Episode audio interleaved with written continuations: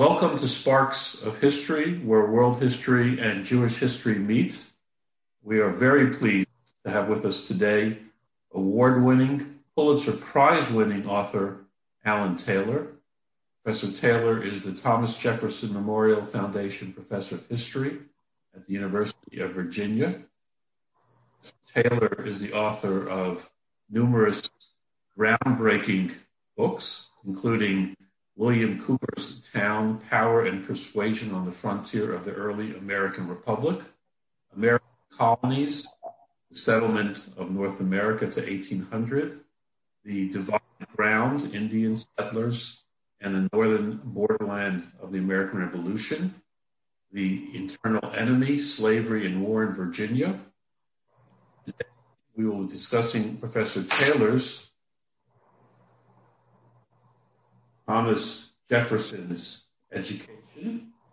Um, and uh, I really didn't know what to expect when, when I received the book, Thomas Jefferson's Education, what it's all about. And it was um, richly researched and paints a picture that, um, at least for me, became so clear as to what Virginia was all about, Virginians, slavery, planters really was for me a, a tremendous eye opener. The complexity um, that Professor uh, Taylor writes about on the onset of the great American experiment.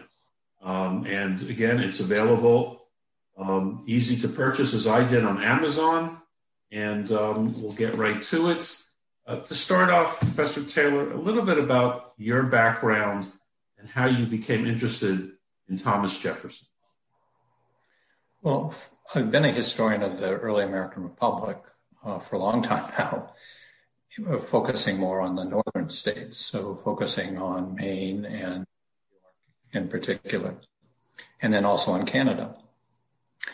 But I became interested when I, was doing some archival research in Nova Scotia.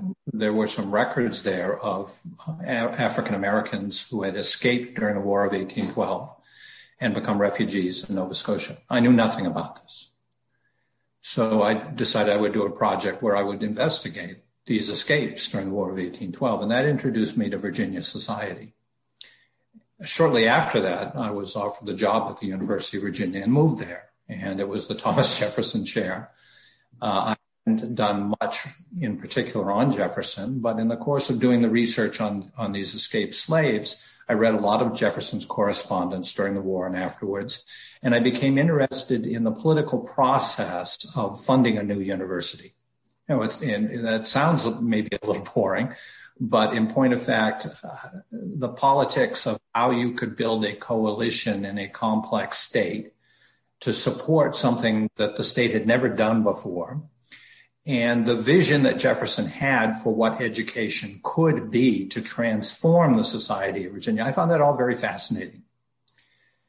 And then I, I, decided, well, my next project would focus in on the creation of the University of Virginia and Jefferson's own background, his own education, what he thought education should be for young men. And he was focused on young men in this new republic in order to achieve what he saw as the, rep- the potential of a republic, that you could transform human nature if a republic was done in the right way. But in order to do it in the right way, you needed educated leaders, and then you also needed a foundation of common people who had a reasonable level of education so they could discern which of the candidates they ought to elect into higher office. Um, obviously, you, have just touched upon it, but but here we have Thomas Jefferson, um, principal author of the Declaration of Independence, first Secretary of State of the United States, second Vice President of the United States. This is easy. Third President of the United States, with all these accomplishments, um, a Renaissance man, enlightened, all these different various disciplines that he is an expert in, and he finishes his political career, and now it's at university. Um, why was that so critical for him personally, and why did he think it was so important um, for Virginia as well? Well, Jefferson is quite a distinct man, and he's he's a brilliant man. He's as well educated and largely self-educated. I mean, he, he had some college education, but he didn't get a degree. But then very few Virginians ever did get degrees. They would they would go off to the College of William and Mary and they would attend for a year or two, and then they'd go off and read law and become lawyers, or they would uh, go back to their plantation and run it. Uh, so Jefferson's not unique in not getting a degree. There were only a handful of degrees issued at William and Mary in the colonial period. But, but Jefferson uh, educated himself throughout his whole life. He was a voracious buyer of books and reader of books, collector of books on, on an extraordinary range of topics. And he came to see education as really the key to improving mankind. And he would use that term rather than humankind.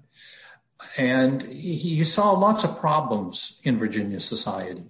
He felt that it wasn't sufficiently democratic, that it was uh, too unequal, that he felt that slavery was an enormous problem, uh, but one that he, he found uh, impossible to solve in his own lifetime. He was dependent on enslaved people for his own comforts and for his ability to buy books and read books. And he could never free himself from slavery. And he couldn't really imagine how to free Virginia from slavery in his own lifetime. So he, he has a tendency to be averse to conflict, which, which is, is a tough quality to have if you're in politics. So he, he liked to, to be above the fray as much as he could. And people would urge him to invest his political capital in, in pushing overtly for the kinds of reforms that they knew he wanted privately, like the greater democratization of Virginia and some sort of program of gradual emancipation. They would push him, take, take the lead on this. And he, his response, which, which began back when he was in his early 40s, was, I'm too old to do that. It's the next generation that has to do it. So many of the strands of his thought come together in the belief that the way to improve Virginia, and he's very focused on Virginia, much more than I had understood, rather than the entire United States. The, the, the, and he referred to Virginia as his nation. The way to improve Virginia is to improve the next generation of leaders uh, through improved education. And he felt that if the next generation had the kind of education he had and the voracious intellectual curiosity that he had, that they would reach the same conclusions that he had about the need to democratize Virginia and to adopt gradual emancipation. Um, if, if we look at it in, in the long run, his vision of what this new university would accomplish in creating, I guess, a cadre of new leaders for the next generations, um, was it successful? Not in the way that Jefferson had hoped. He thought that an educational institution could transform people and he understood that it was a problem that the young men who were coming into his university uh, were people who were raised around enslaved people and were used to, frankly, bullying them, dominating them. Uh, he, he, he has very eloquent passages about how slavery is a school for tyranny and that um, boys growing up in these planter families see what their fathers do and very quickly copy the behaviors, the, the anger at any kind of frustration or any any sign of not doing work the way you want it done as fast as you want it done, or, or just plain bullying to show your control. And so Jefferson understood that these these boys, they're, they're going to off to college when they're 15, 16, 17 years old, that these boys cannot stand any restraint. They've been raised to be tyrants. And so they don't take orders because to take orders is to be submissive, and to be submissive is to be slavish. So, and they're bred to have this very prickly sense of honor where anything that seems remotely like an insult, you, you must demand an apology or some other form of satisfaction. And if you don't get it, then you challenge the person to a duel. So you've got 14, 15 year olds, 16 year olds feeling that they're entitled to char- challenge other 15, 16, 17 year old boys to duels over their honor.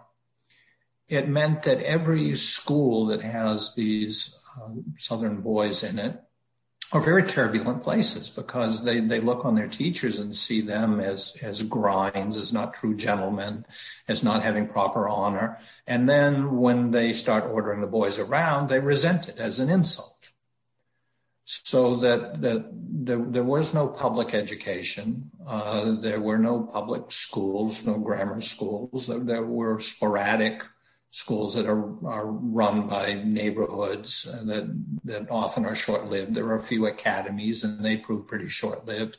And so these boys are bouncing around between these schools. And Jefferson thinks if we can send them off to a college, a proper college, that will provide the structure they need and will tame them. Well, it turns out they wouldn't be tamed. Uh, they just see the University of Virginia and its faculty as, a, as, as more challenges uh, and uh, they're out to show uh, that, that they're in control of the university. Now, in doing this, they're not unique. The same story played out at the University of Georgia, the University of South Carolina, the University of North Carolina, all of which are older than UVA. So all Southern institutions had this problem, and even Northern institutions that had a lot of Southern students, such as Princeton, also suffered a lot of turbulence. And, and when I mean turbulence, I mean violence. I mean, destruction to property, uh, assaults on one another, assaults on faculty, assaults on townspeople. Uh, so that uh, Jefferson is wrestling with a problem that pre-exists UVA. He thinks UVA is the solution to that problem, and it turns out it's not. Is, is, is this coming from um, a, a belief that might be too optimistic and too naive about human nature and what the influence of education can be on human beings? Is it also a, a, a vision that catches um, the youth too late already? In other words, maybe public education at a younger age might have been a different kind of solution than a universal solution. Yeah, I think uh, those are all fair things to say about this. It's uh, Jefferson is very much a man of the Enlightenment. He believed that social ills were a result of traditions that imposed forms of inequality on people, uh, that, uh, that imposed forms of superstition on people, as he saw it. And that if you shattered tradition and replaced it with what he would regard as rational institutions, rational rules, rational buildings. So UVA's architecture is by design meant to change human nature. It's um, it's meant to disperse the faculty in what were called pavilions that they would live in with students scattered in small dorms between the faculty pavilions with a rotunda at the head of it all. It's it's not just aesthetic, the decisions that he makes, they're also social. And it's part and parcel of his belief that you could create institutions and the buildings for them. And then you put human beings within them and you give them what he sees as rational rules, and they will become rational people. They'll become little Jeffersons. Well, it, it doesn't work. And it reveals that society is pretty powerful, culture is very powerful. And these these young men have, have grown up in, in families and with neighbors and in settings and in a Virginia that in which slavery is essential to the economy and the society and the politics, absolutely essential.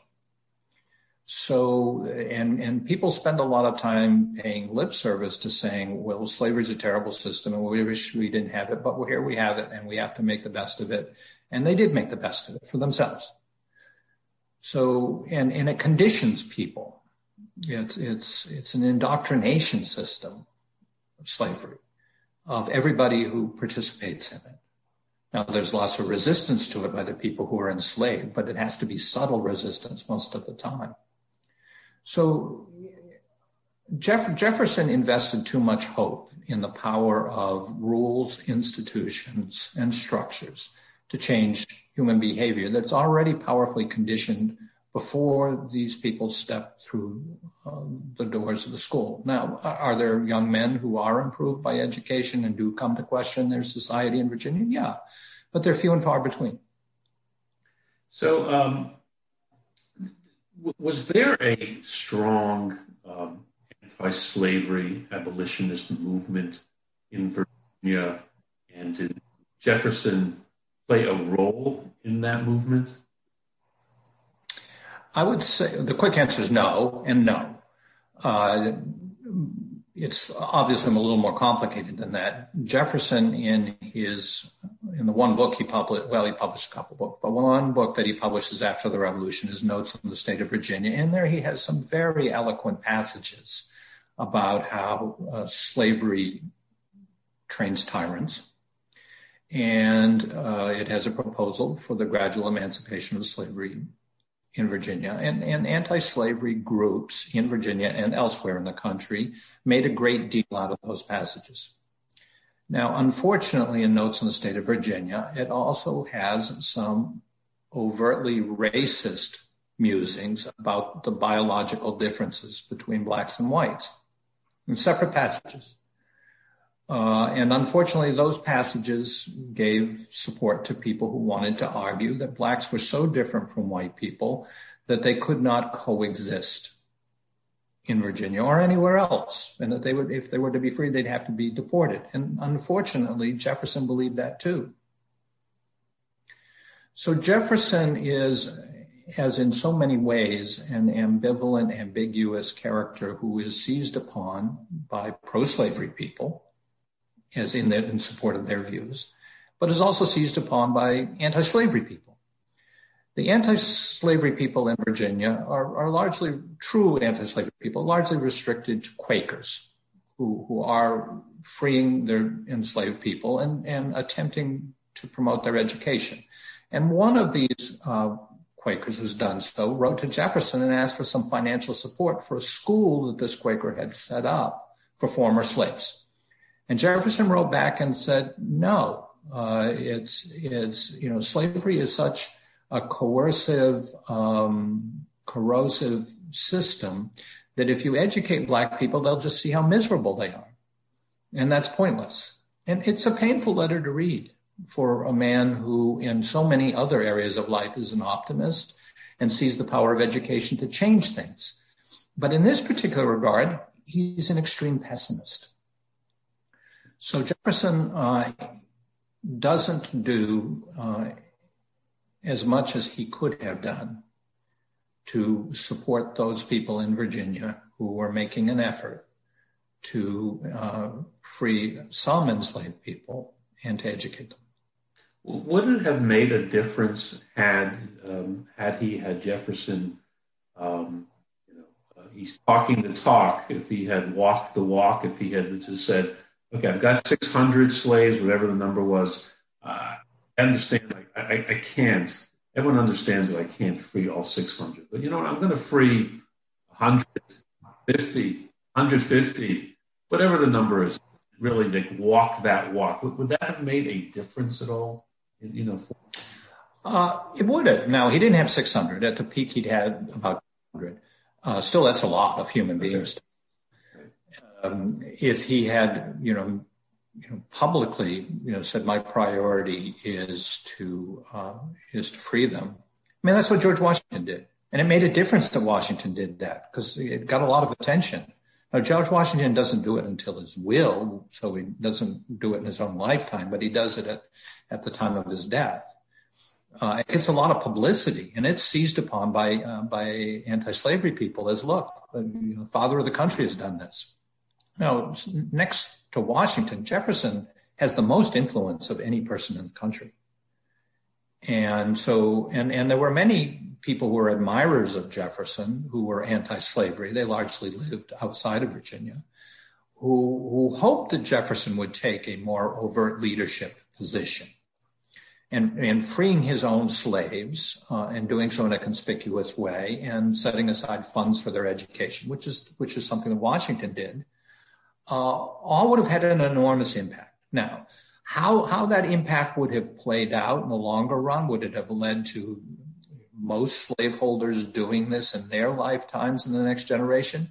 Knowing human nature, probably not. But would it have strengthened the anti slavery movement within the United States and given it a, a kind of pedigree of endorsement by not just, you know, in a way by Washington and in a way by Jefferson? Would that have helped? Absolutely.